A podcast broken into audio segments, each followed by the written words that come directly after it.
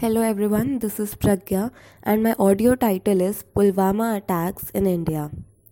The recent killing of more than 40 Indian soldiers in Jammu and Kashmir by a suicide bomber belonging to a militant group in Kashmir's Pulwama district has put India and Pakistan into another confrontation. In retaliation, India has not only not only withdrawn most favored nation status from Pakistan, but has also announced that it will take important steps to completely isolate Pakistan internationally. Moreover, reportedly, Indian armed forces have been given a free hand to follow appropriate retaliation strategies. However, the retaliation strategies is an approach that doesn't necessarily call for an immediate military response and it can take weeks and months to put in place a long term plan to counter and deter such incidents. Arguably, the most important takeaway from India's response to the incident is that New Delhi has decided to ramp escalation with Pakistan on the political front rather than going for the military option at this point. There are number of reasons why India may have decided to take this policy course rather than immediately hitting back milit- militarily.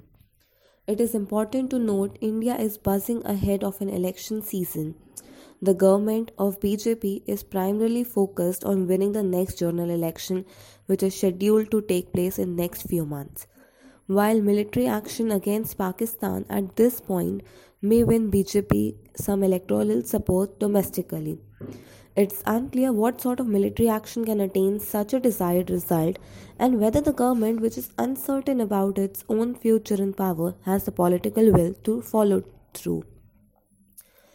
Also, in this Modi government itself, about two years ago, India allegedly carried out surgical strikes in Pakistan in response to a militant attack that took place in Uri in Jammu and Kashmir.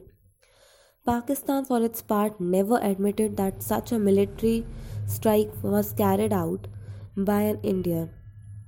However, for India, the declaration of carrying out a surgical strike served the purpose of containing the re Teaching war rhetoric domestically, while for Pakistan, the denial meant the strikes never took place.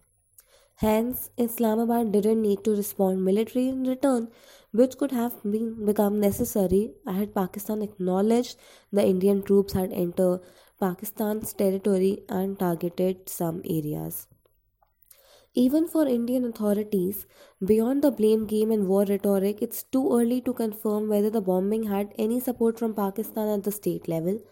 So far, India maintains by not taking decisive action against the leadership of JEM, Pakistan is actually fomenting terror in Jammu and Kashmir. Moreover, it's unclear whether the attack was solely the work of local Kashmiri militants that carried out an attack in association with JEM's name.